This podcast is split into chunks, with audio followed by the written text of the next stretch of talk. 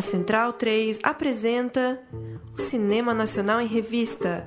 É o Central Cine Brasil.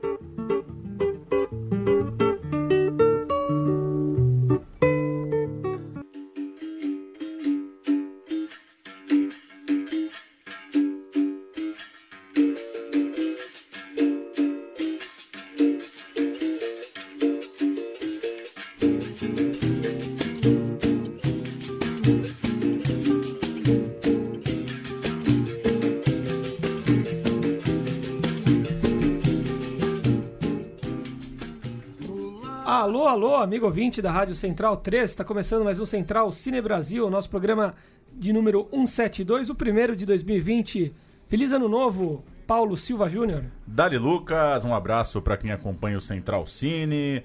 Nosso quinto ano, né? 16, 17, 18, 19, 20. É. Mais um ano aí acompanhando o cinema brasileiro. Muito animado e muito feliz em começar mais uma temporada nesse iniciozinho de janeiro. Vamos nessa. Murilo Costa também presente. 2020 começando, mas não tem filme de 2020 ainda, então a gente vai para um programa alternativo hoje, para mais uma lista de melhores do Central Cine Brasil. Exatamente. Pedro Botton também está conosco para eleger os seus 10 melhores da década de 10.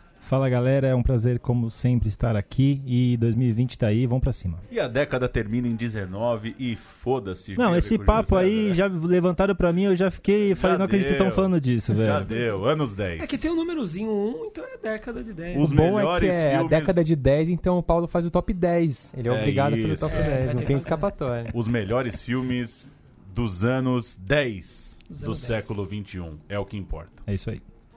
Quem vai começar? Pode começar, Lucas. Temos cinco listas, né? Só pra explicar. Nós quatro. Graziano está filmando no interior de São Paulo, mandou a dele também. A gente apresenta nossas listas e bate um papo sobre os melhores filmes da década pra gente. É isso, muitos filmes em comum, né? É, entre as nossas cinco listas. A minha tem Bacurau, do Kleber Mendonça, e A Vida Invisível, do Carinha Inus, os dois do ano passado. Tem Boi Neon, do Gabriel, Mas- do Gabriel Mascaro, de 2016. Tem O Som ao Redor, do Kleber Mendonça.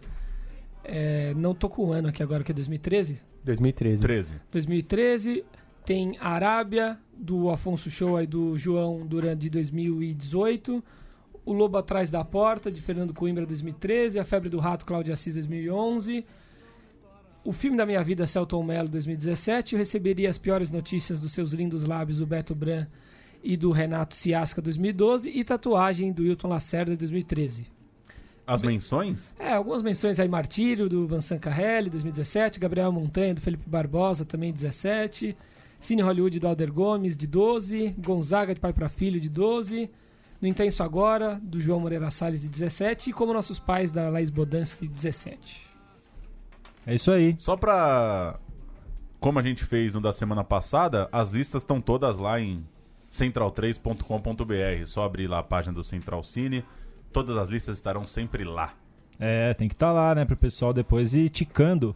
Você põe ali só a listinha do Lucas e fala, hoje, esse, esse ano eu vou ver os 10 mais do Lucas. É, É isso. um privilégio. né? Vai pro Insta também depois. Manda aí, Pedro. Eu vou daqui então. É, o meu primeiro vai. Eu, eu também fiz aqui os 10, foi muito difícil, né? Como a gente conversou. Mas eu fui no coração mesmo, então vamos lá. Meu primeiro, Que Horas Ela Volta, da Mulayer, 2015. Aí, segundo, Tropa de Elite 2, que a gente nem parece, né? Faz tanto tempo, mas é de 2010. Então entrou, que é um filme. Pra mim é um filme gigantesco, assim, então. é, ficou lá em segundo. Terceiro, Tatuagem, do Hilton Lacerda, 2013, não tem que falar. Quarto, Não Intenso Agora, do Joãozinho Moreira Salles, 2017. Quinto, A Febre do Rato, do Cláudio Assis, 2011. Em sexto, um filmaço, Redemoinho, José Luiz Vilamarim, de 2016. Irandir Santos e Juninho Andrade ali, ó, sapateando No na auge, tela. né? No auge. Aí, sétimo, Aquarius, que quase ficou de fora. E quando eu lembrei, eu me arrependi. Eu falei, meu Deus, saí do Aquarius com as pernas bambas quando eu fui no cinema. Não pode ficar de fora. Oitavo, como nossos pais, Laís Bodansky, também que vi no Cine Marabá. Acho que de todos esses 10 aqui foi o único filme que eu vi no Cine Marabá ali no centro. Sozinho, provavelmente. Vi com a minha esposa, Não, né, mas com a vocês Hannah. sozinhos. Só os dois. Ah, na sala Eu- devia ter mais. Ah, tinha um casal conversando o filme inteiro Boa. e mais dois tiozão dormindo ali no fundo. Esse filme dá uma DR no próprio cinema, né? Dá. Ah, sai com aquele gosto meio amargo, né? É. Complicado ver junto assim. Nossa, fumei um cigarro ali na porta, quase engoli fumaça. Mas e aí? Aí no novo, no nono, era o Hotel Cambridge, da Eliane Café, que eu vi no Matilha Cultural, baita sala também, saí esse dia, ah, não foi Tinha DR? chiclete na cadeira? Não reparei no chiclete não, mas o ar-condicionado tava muito frio, na brincadeira. É... Ah, uma baita sala e, nossa, esse dia eu lembro que eu saí com a minha esposa do... do... Eu morava ali do lado e a gente foi andando em silêncio até em casa, não falamos nada. Chegamos em casa, meu amigo, foi abrir a porta pra desabar em choro os dois. Ficamos chorando umas três horas seguidas. Mexeu profundamente comigo e com ela. E o décimo, o bem amado do Guel Arraes, que eu senti falta de comédia e lembrei lá no fundo da memória. Grande surpresa das listas aí. É Esse o seu fi- bem amado. Esse filme eu vi de manhã no Frei Caneca. Com aquela cara de sono. Saí do filme querendo ser, ser feliz. Infelizmente não pôde fumar na porta do cinema, que já não podia fumar em shopping, né? É, já é, é antigo, mas não tanto. É. Mas o Bem Amado vi com a minha mãe e saí secando as lágrimas de riso. É um filmaço. É isso, minhas as menções. Se não tiver Leandro Hassum nas menções, nem começa. Não tem Leandro Hassum, hein? É, Leandro, você tem que fazer filme melhor, meu amigo. Pra entrar aqui na lista do Central Cine. Minhas menções. Eu tenho uma menção honrosa do filme que promete pouco, mas entrega muito. É Meu País, do André Riston. Bom, Um filmaço, um filmaço. um, filme, um filme brasileiro com uma cara de filme brasileiro bom. Então, eu lembro que vi no Reserva Cultural. Filmaço. Menção honrosa pra um filme gigante que ninguém viu. O Sangue Azul do Lírio Ferreira. Eu não, não nem tenho confirmação se ninguém viu isso aqui. é, vou, vou Eu buscar vi, aqui enquanto eu você vi, mas fala. não gostei tanto. É Vou buscar a mesmo? bilheteria aqui enquanto você fala. Mas eu, na empre- eu lembro quando eu vi na época, eu vi no cinema também, e eu não tinha zum zum zum sobre esse filme. E eu fiquei meio enca- encafifado. Falei, como não tem esse filme? 10.044 pessoas. É, bastante gente viu, bastante gente viu. Filmaço, eu gosto. O bom de ser pouquinho aqui na tabela da Ancine é que você sente que fez a diferença, né? é tipo quando você vota num vereador que tem 8 mil votos, assim. Aí você fala, É, eu vi, Fala, valeu. se eu levei dois já foi muito já, né? É, menção honrosa de filme de ator, que é uma coisa que sempre chama minha atenção. O Banquete da Nela Thomas. Muito bom, né? Bom, Ah. banquete muito bom. Eu gosto, assim, é um filme que você assiste sem vontade de fazer mais nada, né? Você não fica pensando, puta, sair daqui eu vou Mas fazer tal vontade de comer, né? Comer sim, mas das vezes também não, né? Que também aquela comida que fica. Vontade de tomar uísque, né? É. Eu nunca fui num banquetão, assim, um jantarzão de gala, assim, na casa de alguém.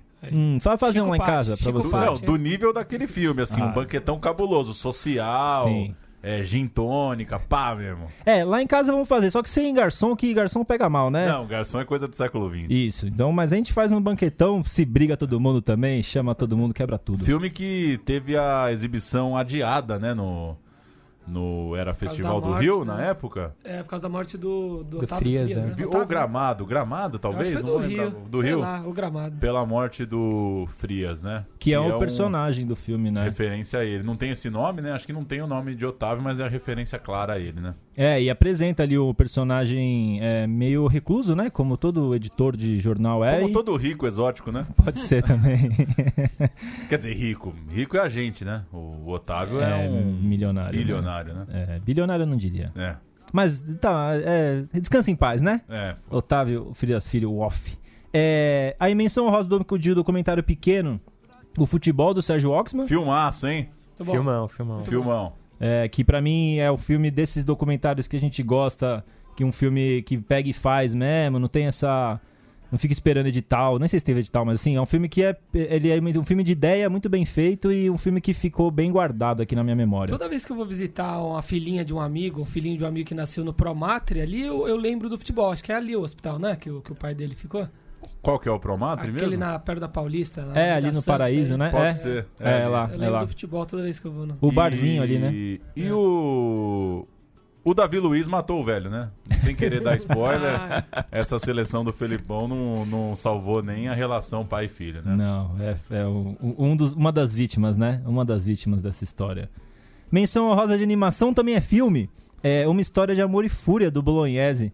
Muito bom. Muito bom. Esse eu não vi no cinema, mas eu lembro que eu vi na TV, acho que num Corujão, assim, vê na Globo mesmo. Saudades Corujão. eu vou aproveitar pra lembrar do Menino Mundo também, que é sensacional também. É, mas o Menino Mundo virou, né? O pessoal respeita, né? O Menino Mundo. Esse Que a não- sua, é que a sua, sua categoria é menção rosa, a animação também é Isso, filme. isso, é verdade, é, verdade. É, eu- mas eu gosto, acho um filme que conta uma história grande, assim, e bem narrado, um- uma ani- animação boa de ver mesmo, assim. E para o último aqui, desculpa eu ter me alugado tanto, menção honrosa documentário de política, que é, Tinha que ter, né? Tinha que ter. que é a coisa que ocupa minhas noites Não aí. tá no top Saúde. 10, pô. Então, ficou de fora, né? Porque o- Contraditório. é que o cinema brasileiro é muito grande, né? Não, E- mas tem que ficar de fora umas coisas mesmo. É, não, não deu, eu fiquei com dó, porque eu fiquei pensando em todos os documentários de política que a gente viu e o Você processo. acha o processo o melhor de o todos melhor, esses? o melhor. Eu acho co- como linguagem e como Política, estamos falando da macropolítica aí, presidente, Isso. né, congresso. Escolas, é, por exemplo, e rua não, não entra. Democracia em vertigem. É, eu acho que escolas e rua, é, talvez entraria até nessa, nessa. Eu acho que sim, acho que consegue falar até mesmo meio é, é, tangenciando o assunto. Mas assim, o que ficou pra mim de lembrar dessa história, hoje em dia eu lembro da história do impeachment através desse documentário, assim. Eu Sim. lembro do da É cara. você gosta de Globo News, né? Você gosta de gosto. jornal, né? Eu achei insuportável o processo.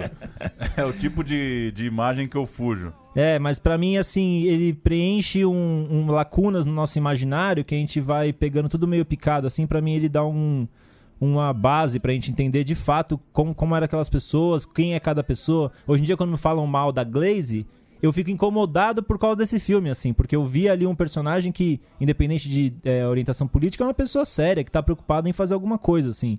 Não acho que. Enfim, é um filme que acho que conseguiu mostrar é, personagens de uma maneira muito completa. Então, o, o José Eduardo Cardoso, o, a Glaze, né? Esses, esses, esses satélites do PT, assim. E, e também outros, né? O Anastasia também é muito bem é, é, ilustrado nesse filme, enfim. É um filmaço, acabaram minhas menções, valeu aí. Se fosse os 10 filmes mais importantes, talvez eu colocasse o processo, sim. Acho que é um documento histórico, Sempre uma coisa tem que um vai ser porém, né, revisitada. Murilo? mas é insuportável, né? É insuportável. Então eu gostei do lista, filme, então, eu gostei do lista, filme, então. mas é insuportável. Eu não consigo rever aquelas imagens. É muito traumático pra revisitar tão cedo. Já dê sua lista, então. Então vamos lá. Um e dois eu não vou nem comentar, porque Vida Invisível e Bacurau a gente já falou Tá demais fresco, ao né? longo do ano, né? Terceiro, Arábia. Acho que mais gente colocou. Um filme que marcou todo mundo aqui também. A gente falou muito na época, falou muito como o primeiro do ano em 2018, né? Um filme que tem poética, fala sobre trabalhadores, mostra a rotina ali de uma cidade de um jeito diferente. Quarto, Que Horas Ela Volta, acho que tem uma importância histórica muito grande. Foi um filme que, talvez o primeiro ali que deu uma esperança da gente voltar pro Oscar, de o cinema brasileiro estourar de novo com o público, de chegar nas pessoas mesmo. É, qu- quinto, No Intenso Agora, João Moura Salles, 2017. Acho o melhor documentário aí dos últimos 10 anos. Talvez um dos melhores documentários do mundo nos últimos anos, né? Eu acho que tá um degrau acima mesmo, uma coisa muito... Um ensaio mesmo do João Moura Salles incrível. Sexto, Como Nossos Pais, da Laís Bodansky, 2017. É, filmaço, né? É, como o Pedro falou ali, filme pra dar DR na, no cinema, para as pessoas saírem incomodadas, se questionando. É, desses dois, eu tava pensando aqui, eu acho que o Que Horas Ela Volta e Como Nossos Pais foram os mais, o que, desde que eles saíram, que mais pautaram o, a ideia de audiovisual mais comercial até. A Globo sentiu muito forte esses dois filmes. Ele meio que moldou o jeito de tratar desses assuntos a partir depois que eles foram lançados, eu acho. Tanto que tem a Val na novela Namor de Mãe, né? Tem a personagem que horas, do Que Horas Ela Volta, a Regina Casé, fazer, é a Val. É, o mesmo personagem. É o mesmo verdade. personagem. E aque- aquele tom da Maria Ribeiro com o, o- com o Paulo Vilhena também tá hoje em dia muito. O pessoal sabe que agora é assim, sabe? Que mãe é coisa séria, que mãe também tem, também tem desejo, mas que trabalha muito, que se esforça. Eu acho que deu uma pautada forte né, nessa questão de costumes familiares. Eu acho dois filmes gigantescos. Eles chegaram nas pessoas, né, esses É. filmes. Eu lembro que no O Que Horas Ela Volta, eu vi no cinema, eu vi do meu lado uma menina que foi com a mãe que era empregada doméstica. E eu pesquei ali alguns comentários delas duas e foi uma experiência diferente É, ver o filme especialmente que horas ouvindo ela isso, volta, né? né? Como nossos É. pais, a gente tinha bastante expectativa, acabou não virando tanto. Acho que foi Mas e como nossos pais mil, também, eu vi na sala com um casal meio tendo uma DR ali ao vivo. Então você percebe que o filme tá atingindo as pessoas. Isso é Sim. muito legal. Depois, sétimo, Gabriel Montanha, um experimento de linguagem incrível, né? Uma história muito boa. O cara filmou. Filme ambicioso mesmo, foi pra cima, filmou na África, filmou com não atores. E deu certo, né? Não ficou capenga, ficou muito bom. Oitavo, um dos filmes aí mais, talvez, injustiçados da década, na minha opinião, claro. O Vazante, da Daniela Tomás, Filmaço. 2017. Acho que a discussão era, era relevante, mas não a ponto de apagar o filme, né? De cancelar, como se fala hoje, o filme. você pode discutir, mas você tem que entender que o filme tem um outro propósito e que você pode avaliar ele também. É, em nono, O Silêncio do Céu, do Marco Dutra, em 2016.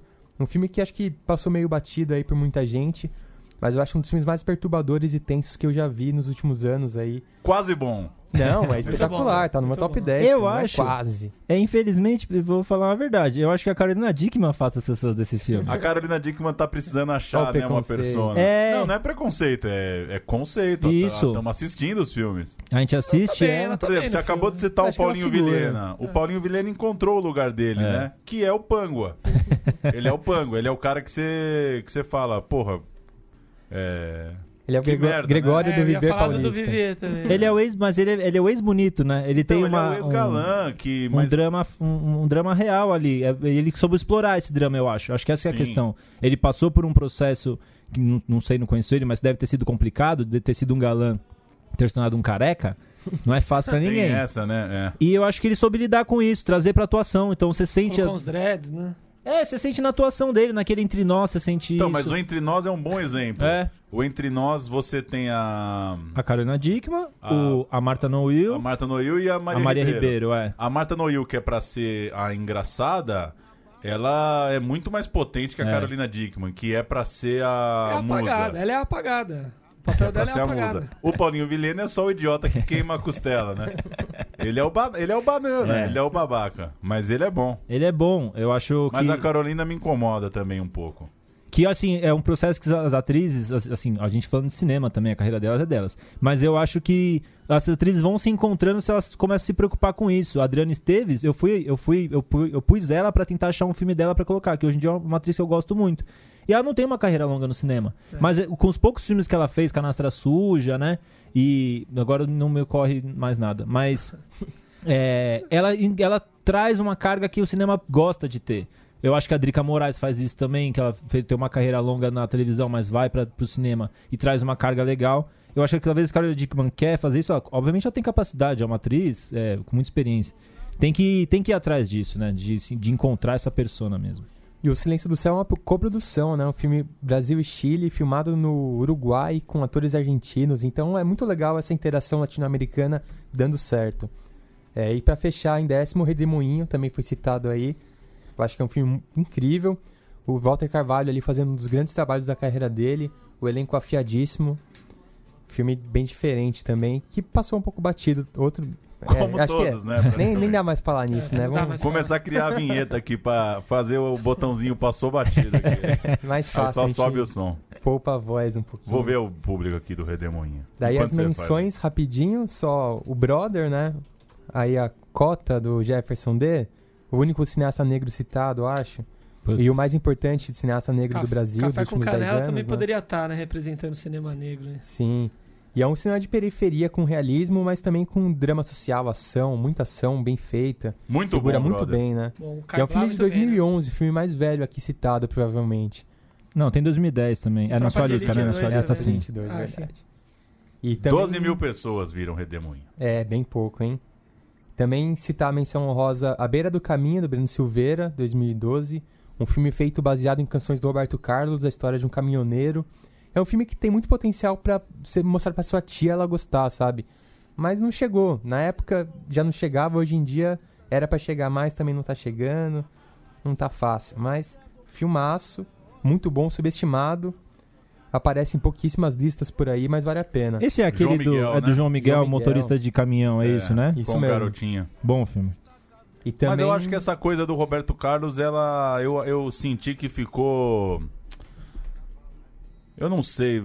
Minha, minha impressão desse filme é: vamos fazer um filme com as músicas do Roberto Carlos, mas aí segura um pouco, sabe? Parece que não é exata, não quer entrar exatamente nas músicas. Eu tenho a impressão que a pessoa pode assistir esse filme e não entrar no universo das músicas do Roberto Carlos, porque eu acho que segurou um pouco a mão. Acho que a hora que você lê a ideia, um caminhoneiro e uma, um filme, né, Uhum. com, com Roberto Carlos ao fundo é muito boa, mas eu não, eu não senti que, que você bota um fã de Roberto Carlos lá e ele entra na onda. Mas enfim. É, eu fui até rever também. um trechinho hoje de manhã, revi um pouquinho, e eu senti isso que na época não lembrava, né? Fazia tempo que eu tinha visto. Realmente ele não vai tão de cara nas músicas, mas a história em si é muito boa. É muito boa. Mesmo se não tivesse nada do Roberto Carlos tudo, o filme teria muito apelo, é um filme muito bom. E pra fechar as, as menções aí, o Espagé, né? Documentário muito experimental também, com apuro estético. Ele vai, vai e filma como cinemão a aldeia, né? Não filma, ah, vamos pegar uma câmera aqui e filmar de qualquer jeito. Muito bom, Bolognese, Ele né? encena Ele é realmente as coisas. É, Bolognese citado duas vezes já na lista aí. Bolognese é muito bom. Vocês estão falando, é, parece o. Tô me guardando quando, quando o carnaval chegar, né? Esse Marcelo mesmo. Gomes. É, esse mesmo, Mesmo clima cuidado, do apuro com, com o tema, né? Muito Também bom. não entrou, né, o Marcelo Gomes. Entrou Então, na vou- lista do Graziano. Vou fazer já um comentário. Eu acho que não entrou. Na minha lista também eu não pus nem Bacurau nem Vida Invisível. Eu acho que esses filmes estão muito frescos ainda. Eu senti isso quando eu tava fazendo a lista. Eles têm um, eles, têm- eles já saem na frente que todos os outros, porque eles estão muito frescos. A gente acabou de falar sobre eles. É um filme que a gente ainda tá reverberando muito forte. Eu acho talvez em 2021, se eu fizer a lista dos anos 10, eles, eles podem entrar, porque você vai falar, você vai conseguir ter um pouco de distanciamento. Ou, se- ou seja, no fundo você gosta dessa palhaçada que a década acaba em 20 só. Não, tô querendo dizer 2020. Tô brincando, tô brincando. Não, eu tô querendo dizer, se, eu- se daqui a. Se eu conseguir olhar com mais distanciamento, talvez esses filmes ganhem mais força. Talvez a gente consiga entender, nossa, aquele impacto que ele trouxe realmente era real. Não era é, só uma coisa do momento e que a gente ficou mexido com aquilo, assim. Eu entendo isso, tanto que foi, eh, foram os únicos dois filmes de 2019 que eu coloquei, né? E eu fiz até por conta própria, etc., um top 10 internacional, que eu não coloquei nada de 2019 justamente por isso. Eu falei, vamos dar uma segurada, depois a gente vê. Mas esses dois, acho que pro cinema brasileiro eles entraram pra história mesmo, né? É isso. Não tem muito por que ficar medindo agora. Crocodilagem fazer lista internacional, hein? Tá sem, Traição. o- tá sem ter o que fazer, pô. Boa lista, boa lista do, do Se fizer lista internacional, tem que botar uns três brasileiros no mínimo, né? Tem. Aí pode, né? Aí, é, porque eles, fa- ele faz internacional tirando os É, brasileiros. é Eu menos fiz só brasileiro. internacional, fiz só de documentário. Sua lista, Paulo. A minha lista. Eu, diferente das listas do ano, que acho que a gente tem uma. Fica pensando mais numa conjuntura do que foi o cinema no ano, assim, eu também tentei por um critério 100% é, afetivo mesmo, de memória. Primeirão, coloquei A Febre do Rato, do Cláudio Assis. É, pra mim, o. Óbvio, se tá em primeiro, já pra mim é o melhor filme da década. Mas acho que é o que dispara aí o novíssimo cinema brasileiro, da época da, de uma democratização, de mais gente fazendo cinema, de mais cidades chegando aos principais festivais. É, acho que é o, o símbolo máximo disso. Tem o mérito de ter trazido o Irandir, né, pra gente, né? Entregado esse ator que. Onde ele bota a mão, o negócio vira assim. É, eu, eu acho que tem isso. O Irandir e a Nanda Costa, né, estão nesse filme e. Acho que é um filme que traz isso, assim, um outro tipo de fazer cinema que também é cinema igualzinho o resto, assim. Não um, um tipo diferente. Ah, tem o cinema e tem o outro cinema. Não, ele faz outro tipo e cola ele no cinemão e o cinemão se adapta, né, en- en- entende aquilo e, e afeta todo o cinema nacional. O terceiro, longa do Cláudio, os três com o Hilton Lacerda como roteirista. É, outra fotografia do Walter Carvalho, incrível. Terceiro filme também com o Matheus. O personagem que é o Zizo é, é um personagem real, né? É inspirado num personagem real. Tem o Zizo lá no Recife. E eu acho impressionante, assim, a, a valorização da poesia, do, do doidão anarquista. Eu acho personagem do, do Irandir espetacular e o filme impecável, assim, é o eu falei dessa coisa afetiva que desses filmes é o que eu é o que eu consigo colocar agora pra assistir, assisto assim, na maior, gosto demais Eu mesmo. pesquisei uma, uma aspinha aqui do, do Cláudio Assis a respeito da, da atuação do Irandir. Acho que ele trocando uma ideia com o Merten aqui pro Estadão. E aí ele fala, o Matheus Nachergali, né, que também tá no filme, é um satanás, mas o Irandir tem a febre do rato e foi moído em coentro. É muito bom. diz a respeito da atuação do Irandir, realmente é... E tem até um que meio autobiográfico, né, da coisa Tem. iconoclasta e maluca do Cláudio Assis. Aquela né? cena final da polícia chegando, isso aconteceu, Aconteceu mesmo nas fato, filmagens, né? Eu acho muito bom, muito visceral. Pra mim é o auge assim do cinema do Claudio Assis, que eu acho que é um cara que vai ficar na história com essa coisa de apesar dele já ter vivido uma era do cinema digital, de ter feito um filme que é pré a era do, do chroma key e da pós mesmo, sabe? Se tem uma cena do poeta pelado, Vai fazer, né? vai rolar, velho, assim, não vai ficar. Não tem muita concessão, sabe? É um cinema meio feito a século XX no século XXI, assim. Não tem dublê de rola. Não tem dúvida de rola, perfeitamente. E Gregório mandou A mal. menção aleatória a respeito do- da febre do rato para mostrar a influência dele, que às vezes a gente nem sabe que o quão grande é. Eu acho que vocês, não, com certeza, vocês não sabem dessa informação aqui, mas o Marcelo D2 lançou um álbum inspirado na Febre do Rato ano Ah, é? passado. Um álbum transmídia, sabia disso? Não sabia. Pois é, o nome Não é Amar? Amar é para os Fortes. Tem, tem, cada faixa tem uma música e tem um vídeo também, Sim. inspirado na Febre do Rato. É difícil de achar esse videozinho. Eu já me matei pra achar esse Pois filminho é, aí e né? não consigo achar. Acho que É. tá na Apple alguma coisa. É, tá na época. né? Vencedor do Festival de Brasília. Meu segundo filme é Bacurau, já falamos bastante dele. Acho o grande acontecimento, a grande ida ao cinema dessa década, acho que é ir assistir Bacurau, seja acompanhado de quem for, sozinho, a sala que for, acho que foi um evento. Terceiro lugar, As Canções, do Eduardo Coutinho. É, como disse aqui o nosso amigo diretor do filme dos Mamíferos, né? Que foi ele que disse isso, né? Ah, a gente perguntou das referências, ele falou: ah, às vezes já, a gente já acostumou tanto com Coutinho que às vezes as pessoas nem citam mais Coutinho como referência. E eu olhando lá a lista, fui conferir quais eram os filmes do Coutinho da década e, e coincidiu de as canções ser o meu favorito do, do método do Coutinho. Ele filma na. Muito parecido com o jogo de cena, né? No mesmo estúdio, o mesmo método e. É emocionante, Filmaço. né? As canções é o ar que o documentário brasileiro respira, né? Você tem que lembrar que ele existe, né? Tá- As canções, desculpa, Eduardo Coutinho, né? É. Ele é o ar que a gente respira, o Coutinho. O documentário brasileiro, ele respira Eduardo Coutinho. Ah, e não tem como não inteiro. ser, né? Então a gente acaba tendo que lembrar que o ar existe. E é isso, é uma coisa meio óbvia. Se você chegar num, sei lá, num curso de documentário e aí falarem, fala sua maior referência, aí as pessoas, ah, não vou falar Coutinho, né? O negócio tá tão óbvio O cara que, fica meio esquecido. que até. já é, é muito louco. Quarto lugar, A História da Eternidade, do Camilo Cavalcante, filme que eu pirei demais no cinema. É, fantástico também. O Camilo Cavalcante estava na mostra agora, tá com um filme novo aí. Filme que eu nunca consegui ver, cara. Eu também Esse nunca é um vi. E eu baixei há uns três anos atrás, nunca vi. Passa pra nós, velho. Quinto lugar, O Som ao Redor. É, acho, é o filme que eu acho que dispara essa relação do Brasil com a crítica internacional e, e muito marcante também por essa coisa do tempo morto, esse filme lento, né? O próprio título já diz, um filme onde o som é muito importante. Sexto lugar, Arábia. É, acho que a Arábia a maturidade desse cinema supostamente de pessoas comuns que, que o Brasil faz muito, que evolui de um cinema que em tese pode soar meio parado para um cinema mais de personagem mesmo, né? O protagonista, né? Um, um ex-detento. Aristides de Souza. O Por onde andará Aristides de Souza? Pois Pesquisei hoje, não vi nenhuma Foi- notícia a respeito. Foi preso de novo, né? Depois do Vizinhança do Tigre, quando o Afonso resolveu chamá-lo pro Arábia. É. Durante a, no meio das filmagens, né? Teve que Também, parar um né? pouco. É, São que 16, 17 detenções. 18, ele- parece. 18?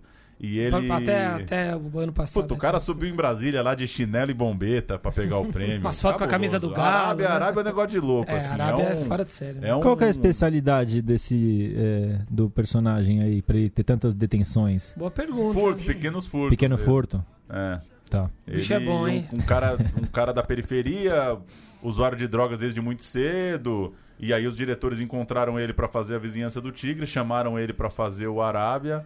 É, Mas enfim, não é que o cara passou a ser ator, né? O cara seguiu É. tocando a vida. Eu Até queria- puxar aqui uma aspas do Merten, nosso grande Luiz Carlos Merten, sobre esse filme. Ele lançava lá já no ano de lançamento. É o maior filme brasileiro do ano. É estranho afirmar isso ainda em abril, quando ainda restam oito meses pela frente, mas também é o maior filme brasileiro em muitos anos. É, Então- Quando o Merten fala, né? Tem que respeitar. Eu não queria apertar o botão do, do passou batido de novo, mas tem uma declaração muito triste aqui do, do Afonso Show. Ele falando aqui que pro Papo de Cinema, que realizou um filme sem grana tal, pequeno para no máximo umas 30 pessoas verem. E ele diz, é, e a gente sabe que pouca gente vai ver mesmo, infelizmente, mas a gente desejava que muito mais pessoas vissem, pessoas do universo do Cristiano, que é o personagem do Aristide, vissem.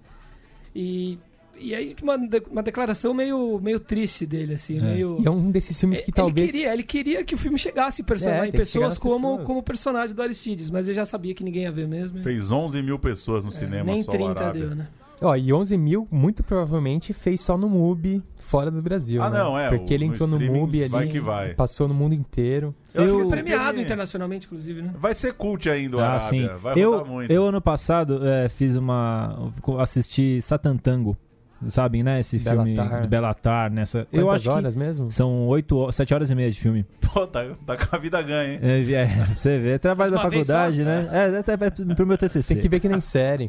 Uma Aí- hora por dia. É, eu acho que é o nosso Atantango, o É. Arábia. Ele, ele é um filme que tem a capacidade de colocar naquele lugar. E tem de- capacidade de síntese, então, porque também não tem sete horas, é melhor. É, sim. É É, que muito bom. É, mas eu acho que o, o, o Arábia tem. Ele, é, ele vai ser cult e ele tem esse, essa força porque é um filme que não faz concessão a um tipo de cinema pré- pré-determinado. Road movie do personagem simples, É. caipira, é genial, né? Meu sétimo lugar, Martírio, do Vincent Carrelli. Acho que é o grande... A grande experiência que o cinema digital permite, assim, que foi feito no Brasil. São 30 anos filmando, né? Os Guarani Caiuvá, desde lá dos anos 80. E dos meus 10 aqui, a sessão mais impactante, assim. Um negócio de louco. Sala entupidaça no Itaú Augusta, no primeiro sábado do filme em cartaz. E público completamente em silêncio, assim. Um negócio Aula de história, né? um, muito louco, assim, né? Ir no cinema ver um tratado mesmo, né? Um nível de concentração muito louco. Meu oitavo lugar era o Hotel Cambridge, acho uma brisa absurda da Eliane Café, do caralho essa mistura de movimento social com cinema, ator com não ator, colocar a Carmen, que é uma liderança aí do, do MTST, pra viver ela mesma, o negócio é é de uma sutileza, né? Meter arte no meio da treta real da vida, né? E, e a luta por moradia muito latente. Eu acho um projeto muito foda. É, pra gente que gosta de ver São Paulo na tela, né? Pra quem mora em São Paulo e vive essa cidade, eu acho que é obrigatório assistir isso, assim, pra gente entender de novo, né? E, e reforçar o, o massacre, né? Que a polícia faz com pessoas que estão buscando um lugar pra viver. Era o Hotel Cambridge que teve um programa gravado com a Eliana Café que nunca foi pro ar, né? Caiu, né? Deu É. problema técnico. Acabou a entrevista, Leandro e a mim na mesa, e aí, tudo certo? Apagou o programa, Apagou não tá o mais programa. aqui. Não foi pro ar. Vamos trazer a Eliane aqui. Nono lugar, Branco Sai, Preto Fica, Adilei Queiroz. Acho que é outra. Gosto assim pela esquisitice, né? O Adilei é um cara que tem uma formação diferente do, do normal aí, dos cineastas, né? Um cara que foi se descobrindo meio na faculdade. É, um cara que foi jogador de futebol da, da, né, ali das cidades satélites de- né, no Distrito Federal e conseguiu pirar numa história a partir de uma, de uma crítica social, né? O nome inspirado no grito da polícia durante um baile lá em Brasília, né? Branco sai, preto fica. Acho um filmaço. E décimo lugar, coloquei o Palhaço do Celton Mello. É, filme que eu lembro que me deixou muito entusiasmado. 2011, né? Outro momento, assim, não, não via tantos filmes como hoje. E, e gosto muito, assim, da, da ambição mesmo do Celton de fazer um filme popular e ao mesmo tempo fazer um filme de arte. O filme é o único da minha lista que passou de um milhão, fez um milhão e duzentas mil pessoas no cinema. Paulo José, o próprio Celton, a Larissa Manoela, né? A garotinha, hoje tá com seus 18 anos já. Acho Deve que ainda tá, não, né? não. 16, sei lá. Tem Eu a um Fabiana filmaço. Carla também, não tem, Tem. nesse filme? Eu acho. Eu gosto muito aí da, da sutileza do, do Celton. Falando em comédia, eu acho que é, é legal, é o, do- da sua lista, eu acho que é o filme que mais se aproxima disso, né? De um filme que é pra rir.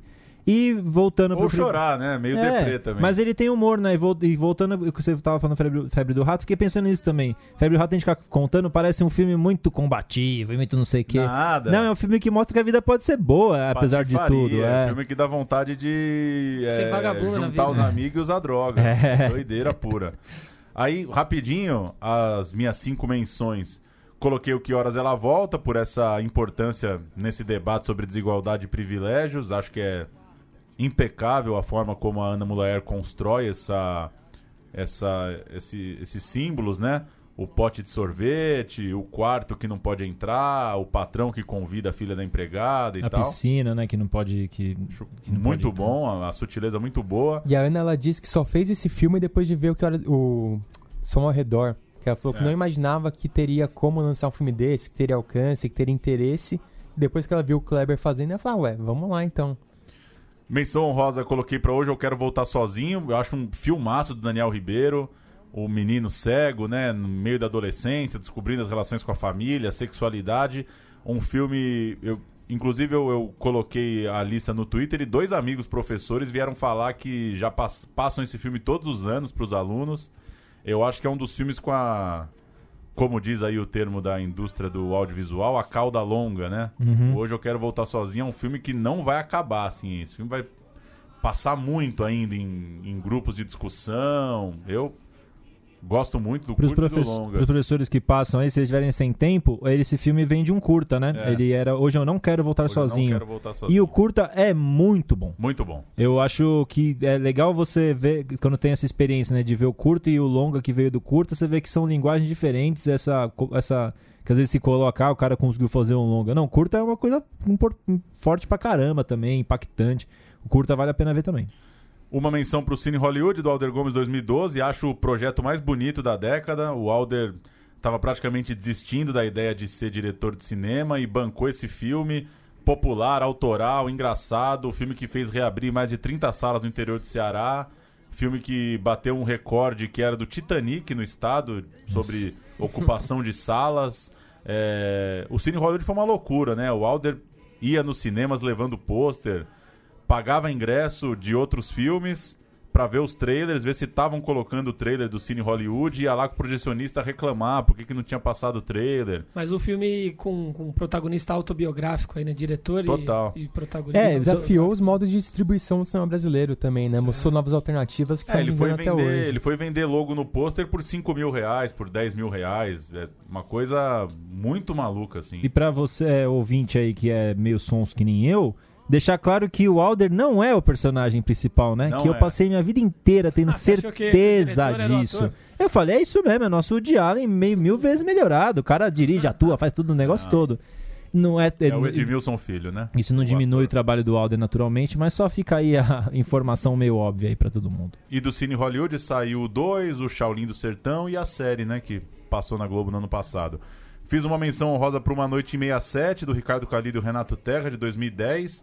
Gostei muito desse filme quando fui ver no cinema e como ele é no começo da década, eu acho que ele simboliza um resgate histórico aí da música brasileira.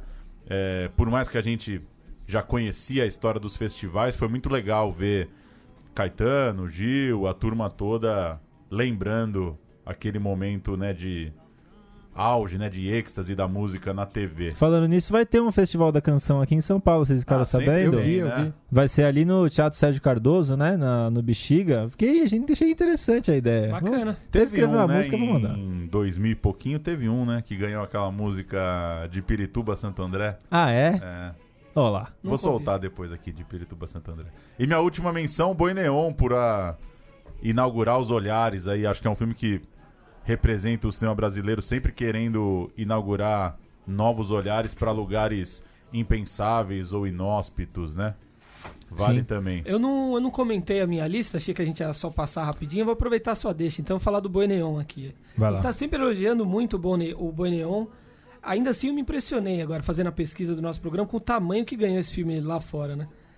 Teve estreia internacional em Veneza e foi premiado em Veneza, foi premiado em Toronto, é, quatro prêmios do Festival do Rio, premiado em Marrocos, com Francis Ford Coppola entregando o, troféu por Mascaro. Apareceu na lista do ano do- da crítica do The New York Times, sexto, sexto melhor filme de 2016 enfim, só não foi pro Oscar, né? Poderia muito bem ter ido pro Oscar, não foi porque o, o Mascaro decidiu tirar o filme em, em apoio ao, ao Aquarius, né? Que rolou a treta já numa época, né? De, de início de, de turbulência política aí. Aquarius começou a ser cornetado já antes da antes mesmo de, estrear. O Mascaro decidiu tirar o, o Boi Neon é, da briga pelo Oscar. Enfim, ainda que pouco mais de 30 mil pessoas tenham assistido o filme só, ele tem um tamanho gigantesco em termos de crítica e de reconhecimento internacional, né?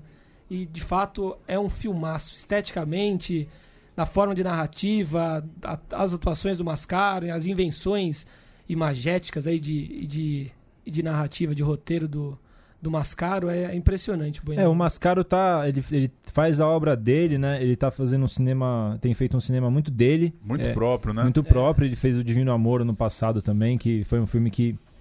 Que a gente acabou não, não colocando aqui nas listas, mas é um filme que compõe a obra, isso não tem como tirar dele. Ventos de Agosto. É, né? quer, quer, quer goste, quer não goste, é um filme que tá compondo a obra dele, essa estética dele.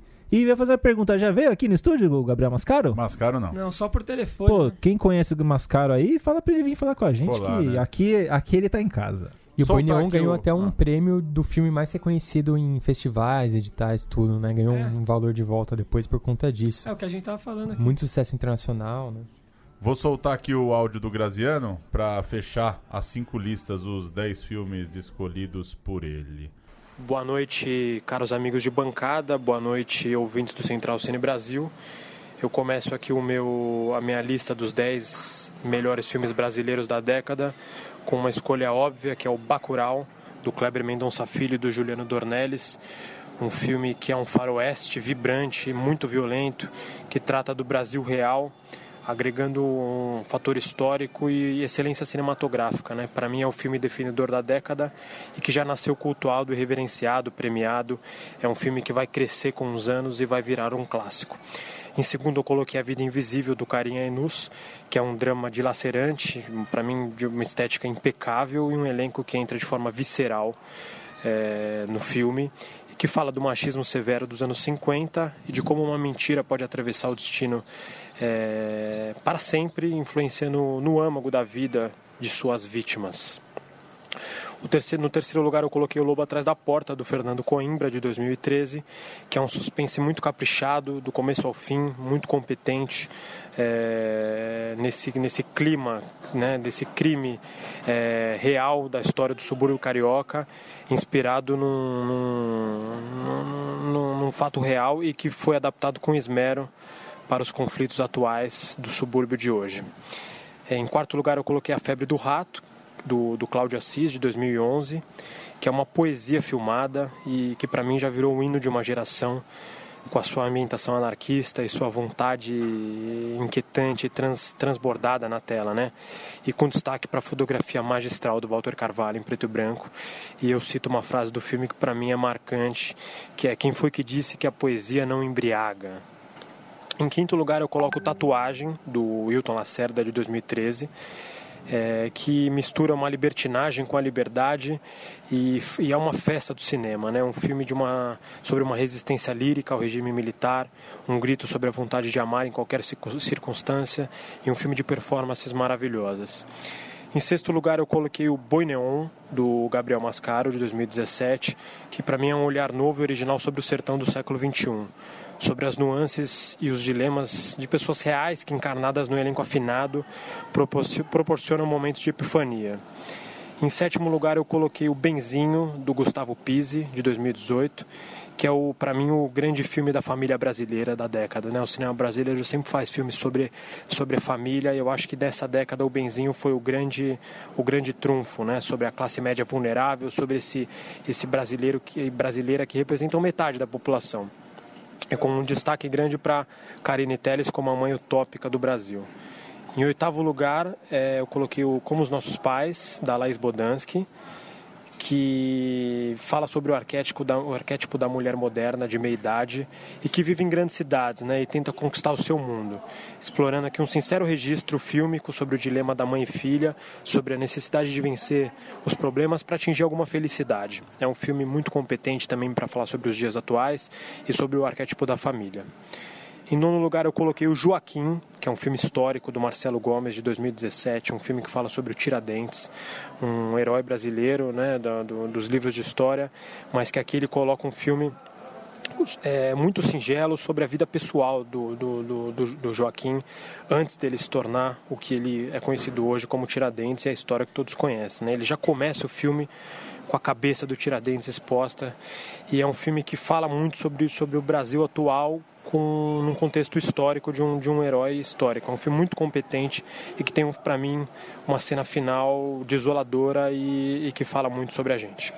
Em décimo lugar, por último, eu coloquei o Som ao Redor, do Kleber Mendonça Filho, que para mim é a onda inicial né, do cinema brasileiro da década. É um filme que arrebatou a crítica internacional, um filme que fala sobre, a, sobre as visões, sobre, sobre as relações humanas desse falso progresso aí da vida urbana e, e fala muito sobre o Recife e é uma crítica áspera, né, e potente sobre o nosso tempo.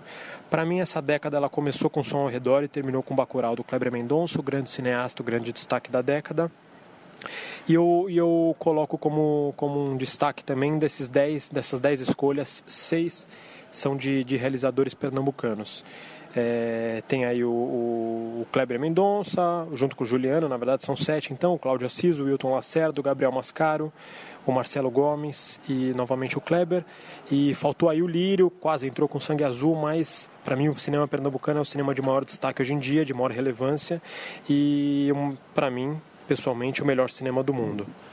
E aí eu incluí algumas menções honrosas que eu achei relevante, que é uma menção honrosa para o sucesso de, de, crítica e público do Que Horas Ela Volta, da Ana Mulher, de 2015. Uma menção honrosa para, para o documentário mais relevante, que eu coloquei O Martírio, do Vicente Carelli, de 2017. Uma menção honrosa para para o Experimento de Linguagem, Gabriel e a Montanha, do Felipe Barbosa, de 2017. É, uma menção rosa para o filme popular mais arrebatador, que foi o Cine Hollywood, do Alder Gomes, de 2012. E outra menção rosa para a cinematografia mais impactante, que eu coloquei o Gonzaga de Pai para Filho, do Breno Silveira, de 2012. E uma menção rosa para o filme mais sensual, que é o Eu Receberia as Piores Notícias dos Seus Lindos Lábios, do Beto Brant, de 2011. E por último, a melhor cena da década, que eu coloquei aqui, aquela cena maravilhosa do Irandir Santos na História da Eternidade, o filme do Camilo Cavalcante de 2014. Veio no toque de Dalina, veio no toque de Dalina, veio no toque de Dalina.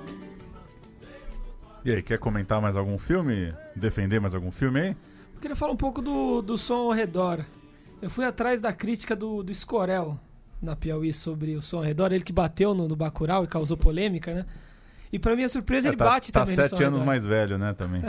é, mas ele bate no som ao redor também, achei curioso. Fala bem do filme, mas enfim, questiona as unanimidades e tal. E aí tem um, uma questão aqui que o defende quanto a, quanto a crítica ao Bacurau, que ele lembra do O Crítico, que é um curta... Um longa, né? Um longa, na verdade. É o né? primeiro longa do Kleber, né? É, o primeiro longa documentário dele, em que ele ouve diversos críticos de cinema. E aí ele cita o próprio filme do, do, do Kleber para justificar a crítica dele, falando sobre como um exercício desses profissionais justamente é, é confrontar e, e, e trazer poréns, levantar questões, né? Se, se fosse só elogiar e só passar a mão, enfim não, não, não haveria nada de, de positivo de, de, a, e acrescentar aos filmes. Então o Escorel se desculpa até de certa forma pela, pelas pancadas que deu no Bacurau aí, com essa crítica ao som ao redor. Boa. Só para registrar aqui uma contagem, Bacurau está em quatro das cinco listas, A Vida Invisível está em três das cinco. A gente já falou bastante desses dois filmes no último programa do ano. E outros filmes que estão em várias listas, Som ao redor entrou em três, a Arábia em três, Como Nossos Pais em três, O Lobo Atrás da Porta em duas, Que Horas Ela Volta em duas, Redemoinho em duas, Tatuagem em duas, No Intenso Agora também em duas, Era Hotel Cambridge em duas e Boi Neon em duas. Então, um, dois, três, quatro, cinco, seis, sete, oito, nove, dez, onze, doze filmes são citados mais de uma vez, contando os nossos 50, né? Cinco listas. Sobre o Lobo Atrás da Porta, que é um, um filme inspirado numa, numa história real, né? Num, num drama real, um baita thriller, né? Um, um filme angustiante. Curioso que o Fernando Coimbra, o diretor, ele virou um cara internacional e não fez mais nada por aqui depois, né? Do, ah, foi? Narcos, né? Fez, é, de, dirigiu o episódio de Narcos, Isso. fez outro filme do que também é Netflix, Castelo de Areia, né? Um filme de guerra. Fez outras duas séries gringas também e tem mais dois projetos internacionais aí para lançar nos próximos anos. Sumiu do, do, do, Central Cine, né? Mas podia voltar, né? Porque ele grava, ele grava o Rio de Janeiro de uma maneira incrível nesse filme, né? O, o subúrbio carioca ali, né? O Miriam, explorado eu, cinema. né? Eu lembro, parece muito aquele Campo Grande também, né? Que é daquela moça que Santa fica... Kogut? É, Andréa Beltrão, né? Fica com uma criança, né? Essa história. Sim, sim. E, e o Miriam Cortaz voando também nesse filme, né? Muito bom. Muito Sempre, bom. né? Sempre.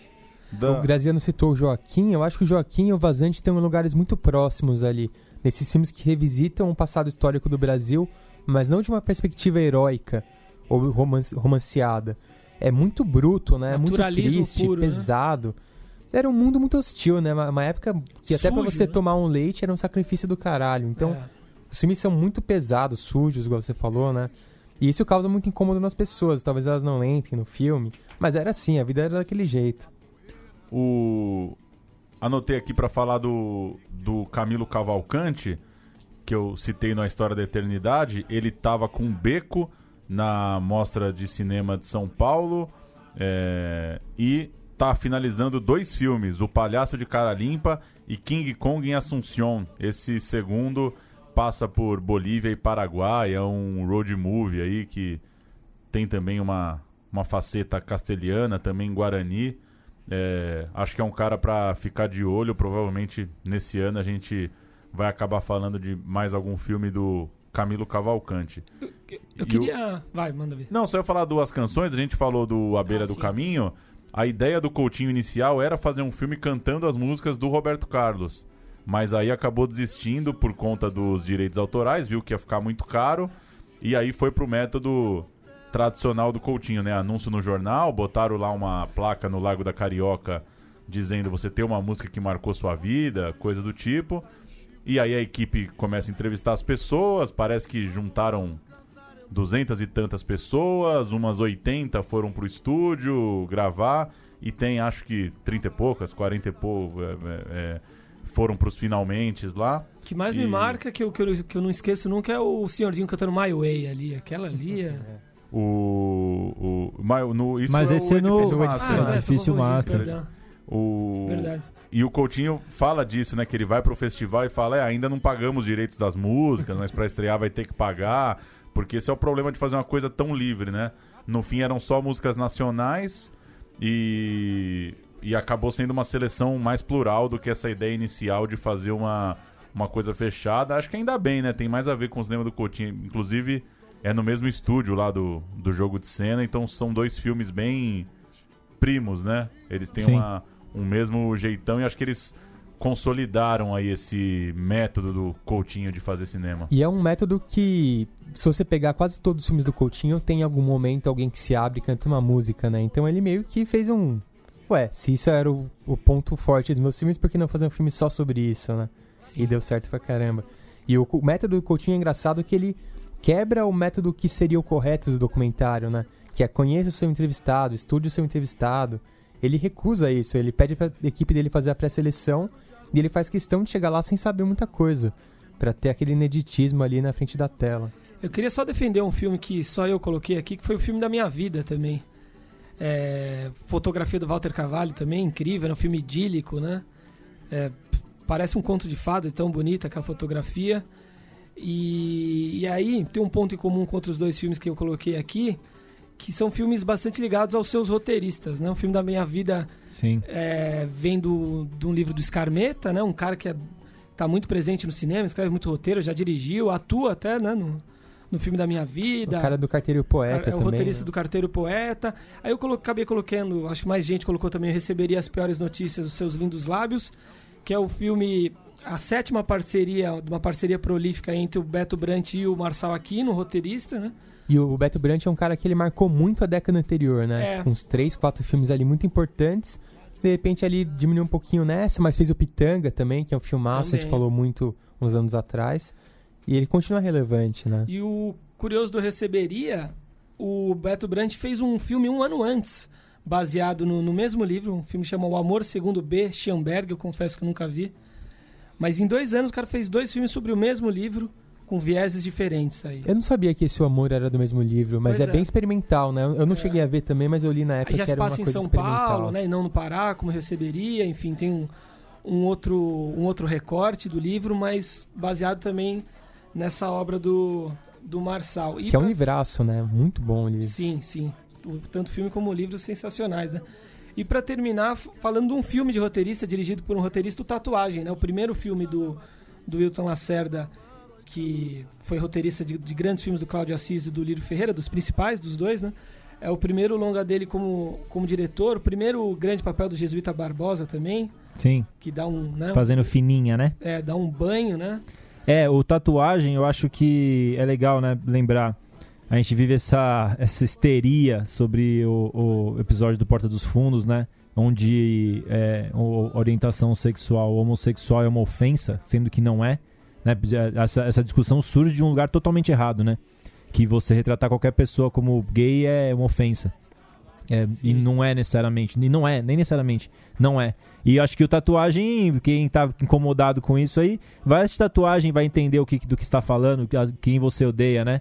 Quem que, que, que você chama de ofensa? Tatuagem é um filme romântico. Acho que é um desses filmes o filme mais romântico que a gente viu. Divertido, né, ao mesmo tempo. Divertido, e, mas o- ele é divertido, engraçado, um baita texto e tem um romantismo, Sim. um amor no filme que ele exala, ele exala carinho entre as pessoas.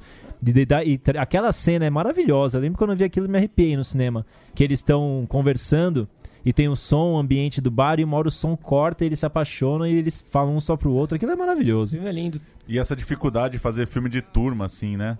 É muito bom quando tem o entrosamento da turma mesmo, né? Sim.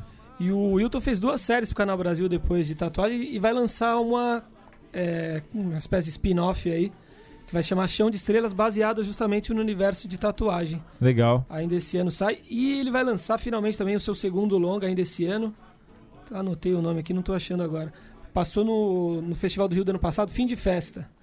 Sai Sim. o segundo, o segundo longa do Wilton ainda em 2020, se tudo der certo. O filme da Vinha Vida que você citou, a nossa entrevista foi com o roteirista, não foi? Foi, foi. Muito boa essa entrevista, hein? Essa aí, quem gosta. maconha, Maconha soltinha é outra coisa, né?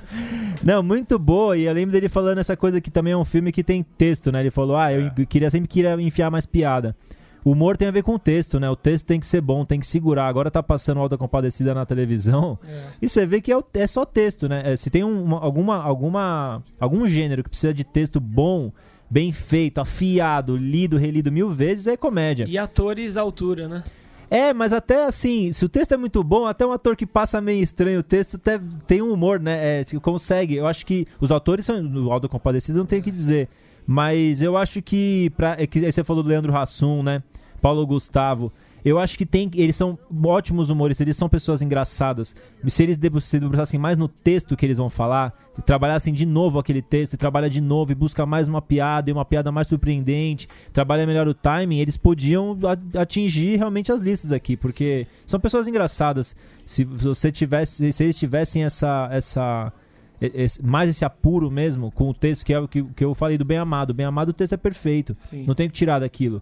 É, tudo que eles falam é muito bom, é bem colocado, é engraçado. E o, e o filme da minha vida tem um texto maravilhoso também. Aí você colocou o Guel Arraes, né? Eu fiquei impressionado vendo no fim de ano na Globo isso, né? Que o Auto Compadecida vai voltar de novo, né? Uma das coisas mais exibidas aí da TV brasileira e sempre volta e tem audiência, as pessoas querem ver. Querem. Só um- uma coisa que eu deixei passar do Coutinho, outro filme que poderia estar dele da década, que é o filme Proibido, né? Um Dia na Vida, que é considerado. Hoje até rolou uma discussão de rede social, alguns críticos lá brincando qual era a sessão da década, e muita gente lembrando da sessão de Um Dia na Vida, que é aquele filme que o Coutinho montou, um filme com trechos de programas e comerciais de TV. O filme passou na Mostra de Cinema de São Paulo em 2010, aqui no Cine Livraria Cultura, que na época ainda era Bombril. Era Bombril lá, né? Lá, chegou a Lá ser era o Bombril, né? é, chegou a Acho ser que ainda Bombril. era Bombril em 2010. Bombril, E- né? Que coisa, né? Bombril dando nome assim. É, pelo menos, a Petra dá dor de cabeça, né? O Bombril, pelo menos, você lava a louça. Ah, você não usa o Bombril durante o filme. Qual né? Petra dor de cabeça? Tô- Democracia em Vertigem ou a cerveja? Não, eu tomo cerveja Petra. Mas o Um Dia na Vida é um filme proibido do Coutinho, né? Que Porque coisa, né? passou na mostra, não tinha como conseguir esses direitos, impossível. O cara fez um filme. é, o filme tem Chaves, da Atena, uma loucura, né? É, aí, se eu não me engano, em 2014, 15, uns anos depois, quando começou a rolar esse. O burburinho, alguém jogou o filme no YouTube Ah, é? Hum. e em um dia derrubaram. Mas aí ele caiu nos torrents. Eu baixei o filme na época. Ah, é? Eu baixei casa. também, não Pô, consegui quero terminar ver. de ver não. Você conseguiu terminar de ver? Ué, consegui. Ah, não, achei meio, não sei, não embarquei não no experimento. É, mas Muito é... experimental, realmente, não é, um É. filme pra todo mundo. Sim. Falando disso, a gente o- e reclama- Não rolou, né? Enfim, esse filme não sei se tá fácil de achar aí nas catacumbas da internet. A gente reclama de censura, né? Censura ideológica que tá aí presente agora com o governo do Bolsonaro, mas a censura da grana rola solta há muito tempo, né? O Eduardo Coutinho não conseguiu publicar um, lançar um filme que ele fez, que ele parou pra fazer, né? Ele, ele- o cara parou e montou um filme, passou no cinema e o cara não consegue É, pôr. Não de qualquer um, não, né? E é muita pequenez não liberar os É. direitos por, É que eu acho que por nesse- conta de pouca Nesse grana, caso, eu acho sabe? que nem é grana. Nesse caso é que assim, é impossível, velho. Mas tira um sarro das coisas? É um filme que tira um Cara, sarro não das paradas? sarro, só que assim, você vai passar 10 anos pegando os direitos, velho. É muita Sim, coisa, é você, muito conseguir, você conseguiu botar o Datena e o Chaves no teu filme, cara, é, é seis meses fazendo reunião. Ah, leva na justiça, o juiz tinha que liberar numa canetada. Falou, Ah, pode quem- passar, quem tá autorizado. Quem, Quem viu? viu, viu, né? Resumimos viu, viu. A, a década de 10 aqui e agora começa uma nova década já com estreias previstas. Várias estreias. Posso falar uma última coisa que eu tô marcado aqui, Claro, não falei? pode. Que Ah. é essa coisa de convocação da seleção brasileira, que o técnico não responde sobre os que ele não convocou, né? Não, quero falar sobre os que eu chamei. Aí eu lembrei disso que eu queria falar de do Marcelo Gomes. É minha grande. É minha grande. Meu grande sentimento de falta na minha lista é o Marcelo Gomes. Eu acho. Pra mim é primeiro escalão dos caras que. Que não erram a mão mesmo, assim. Acho, acho tudo que vem dali muito bom. Sim, É, Joaquim entrou, né, na lista do O Graziano, Joaquim né? entrou no Graziano, né? Eu, eu, enfim, não coube na minha o Joaquim, nem o. Tem Estou que- me guardando pra Tem, quando tem o filme carnaval dele pra chegar. sair esse ano, né? Ficção dele pra sair esse ano. Acho que já tem, né? É. E. Enfim, só minha. Meu grande. Tem vários outros, mas o. Escolhi um lamento pra citar. Ah, mas Ele aproveitando isso aí, 20, né? né? Alguma coisa que vocês não citaram. Eu, por exemplo, tudo que eu não citei, os outros citaram. Então não fiquei assim Tá conformado então? com nada. Tô de tá boa. tranquilo. Meu lamento é Jorge Furtado, né? Ah, Eu pe- boa. peço perdão Ah, é ao verdade. Jorginho. Deu uma baita entrevista aqui e ele não, não, não, não, fica, não fique chateado por não ter entrado, viu, Jorge? Mercado de notícias, Não, mas- rasga coração. É, segue fazendo seu cinema. É, é quem for Primavera, Primavera das, Neves. É só golaço, né? É só golar. Segue fazendo seu cinema, não, não sente, não se sente, não se sinta pressionado a fazer outro tipo de Pelo cinema. Central Cine Brasil. Pelo Central Cine Brasil. E a nossa queridinha também, né? Gabriela Amaral Ah, também. Que não entrou, né? Uma Nossa pena musa. também. Pra mim, eu, eu dou pra ela o filme mais sensual, apesar da cena controversialmente sensual do Animal Cordial. Do Animal Cordial. É Se- muita coisa Se boa. bobear, né? vem coisa dela esse ano também. Vai É muita coisa boa. Dá Ela é pra prolífica, né? Ela é prolífica. lançar um podcast só de listas. E o que vem em 2020, então, Júnior? Passar rapidinho, né? Já, já deu uma hora, né? Hum. Agora pra janeiro tem A Divisão, o filme policial de ação do Vicente Amorim, se passa ali nas ondas de sequestro do Rio dos anos 90. A Dona Irã, Meu Nome é João Rubinato, documentário sobre o grande sambista paulista, direção do Pedro Serrano, vai ser tema do nosso primeiro programa aqui. Açúcar, drama da Renata Pinheiro e do Sérgio Oliveira, protagonista vivida pela Maeve Jenkins. Alemão 2, é, outro destaque aqui de começo do ano, esse já chega em fevereiro. É, mais um filme do Zé Eduardo Belmonte. Vou falar os de março. Novamente lá no Complexo do Alemão, Vladimir Brista, Leandro Leal, Gabriel Leone. Muita. Gosto do cinema do Belmonte. Não gostei do Carcereiros, já falei aqui. O alemão mas é eu muito gosto bom do alemão. também, né? Eu gosto Você do gosta alemão. do primeiro alemão? Gosto do alemão. O alemão é bom que é o- ele é o nosso de aluguel brasileiro, né? Não, e é o Cauan Raymond de Mengão, né? ele é o playboy, né? bom pra cacete, bom pra cacete. Em março tem E a três... pizzaria boa, né? Puta Otávio Miller, né? O dono da pizzaria. É Otávio Miller? Não. Ou É- é aquele outro. Eu acho que pode, é, pode ser. Desculpa, perdão. Pizzaria aí. boa no Rio. Não é fácil de encontrar. Vai no março? Vamos no março. Três Verões de Sandra Kogut chega em março. Nós por Nós, drama do Ali Muritiba, e depois do. do foi Ferrugem, né? Ferrugem. O filme dele. Bom. Com o Gendir Santin também dividindo a, a direção. E também tem Cano Cerrado, Faroeste de Eric de Castro. Em abril, Babenco, Alguém Tem que Ouvir o Coração Dizer Parou. Documentário da Bárbara Paz, premiadíssimo. Já tá na minha lista da década 2029. Você já viu, né? Já tá na lista. Sei que você tinha colocado sem ver. Já tá na lista 2029. Eduardo e Mônica, romance aí do René Sampaio com Alice Braga e Gabriel Leone, que deve ser muito chato, mas tem tudo pra levar muita gente pro cinema. É, eu gosto do Renato. É o cara que fez ah, o filme do Faroeste Caboclo também. Será que ele vai fazer um Geração Coca-Cola? que mais? Parece que ele vai viver de fechar os hits do Renato. Dá pra fazer muito filme. Sobre essa Renato sua pergunta, Lucas, será? Será? Será? Como nossos pais. Tem muita Não, que coisa como aí. nossos pais, né? Tá viajando? Pais e filhos. Pais Isso, e como nossos filhos. pais é, é É Belchior. da, né? é da Elisa. Pode fazer do Belchior também. Faz também. Maria Luísa, doc de Marcelo Dias, sobre a primeira transexual da história das Forças Armadas Brasileiras, baita história. Veneza, o drama do Miguel Falabella com Dira Paz e do Moscovis. Gosto do Miguel Falabella porque assumiu. Só fiz o sai de baixo porque eu sabia que eu precisava fazer essa merda pra descolar a grana pro Veneza. Legal, o Miguel Falabella é um cara engraçado. E a É, Menina que ele- matou os pais, filme sobre Susana von Richthofen, do Maurício Essa. Não vou ver. Eu tô em outro astral. Qual dos dois você não vai 2020 ver, eu né? quero o filme Ah. do bem. Mês que vem você vai estar na merda, já você vai querer ver. Eu vou E vão ver com dois certeza. filmes, né? Eu vou ver os dois. É muita bad trip. Como é que São é, Murilo? filmes, São né? dois, né? É. Dois filmes, dois pontos de vista. Talvez se a gente não fosse aguentar um, a gente vai ter Eu dois. acho que vai ser sucesso total. É a menina que matou os pais e outro chamou o menino que matou meus pais, não é assim? A, a duplinha. É, Que O é. menino? É, porque é, é- um é ela e outro é o namorado dela, né? O ponto Sim. de vista, né? cravinhos. E só vou comentar aqui, Veneza e Três Verões já competem como o pior pôster de 2020, porque, É. pelo amor de Deus, Beleza, é feio mesmo. Ô, hein? louco. Três Verões é um. É mais um. É Regina a Val, Casé, né? Parece a Val de novo, né? No- Pelo menos pelo pôster, acho que é Val, Val versão 3 aí. Algumas Enfim, coisas Mas que é, ainda... a Sandra Kogut falou agora no podcast da Mostra, né? Os filmes da minha vida, e foi muito bom, né? Recomendo pra todo mundo ouvir. Não Um ouço a concorrência. sobre cinema, uma hora ali falando sobre os filmes da vida. Não gosto legal. de a concorrência. Rapidinho, tem Sem Seu Sangue pra chegar, da Alice Furtado, filme que passou lá na quinzena dos realizadores em Cannes. Tem Aquamove, do Lírio Ferreira. É, tem Piedade, do Cláudio Assis, passou agora em Brasília. Alvorada, projeto da Ana Mulaer e Lopoliti, que também... Mas vai sair mesmo? Eu- Alvorada? Alvorada não tem data, eu não sei se sai em 2020, não. Eu tinha visto ela falando que ia arquivar o filme, esperar alguma coisa diferente. Tipo, né, o quê, né? Bela É, virar né? presidente. A reeleição da Dilma. É, 20 anos nessa onda, gente. A Febre, da Maia Darinha, outro que pode pintar Esperado, em né? É, muita coisa, né? Algumas coisas com data, outras não. A gente vai falando ao longo do ano. Tem o É. filme do sequestro, né? O do Silvio Santos. Ah, tem isso também. Ataques culturais à parte, muita coisa pra 2020. Promete ser mais um grande ano pro nosso programa e pro cinema brasileiro, né? Detetives do Prédio Azul 3. É, tem outro filme da Turma da Mônica. E tem um filme, não sei se já ouviram falar, sobre um guerrilheiro que abalou o mundo, né? O Carlos Marighella. Tô Esse- sabendo. Esse eu não sei se vocês já esbarraram por aí, mas a qualquer momento pode pingar. Eu achei engraçado que no festival Verão Sem Censura da Prefeitura de São Paulo vai ter uma roda de conversa sobre Marighella e o filme nada, né? É.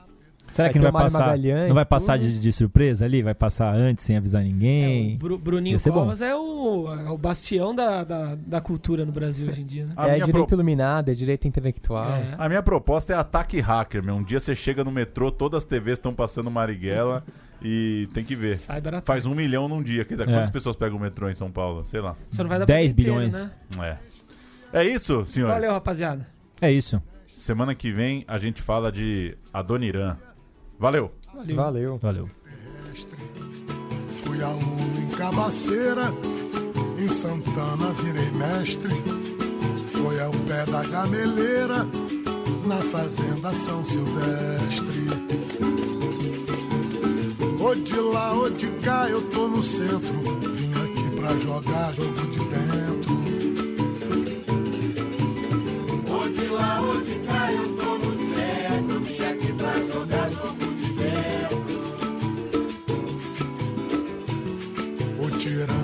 me atiça vai tomar é suadouro. Não engulo a injustiça, não aturo o desaforo. Zum zum zum é minha missa, capoeira é meu tesouro. Quem pergunta pra polícia vai saber quem é besouro.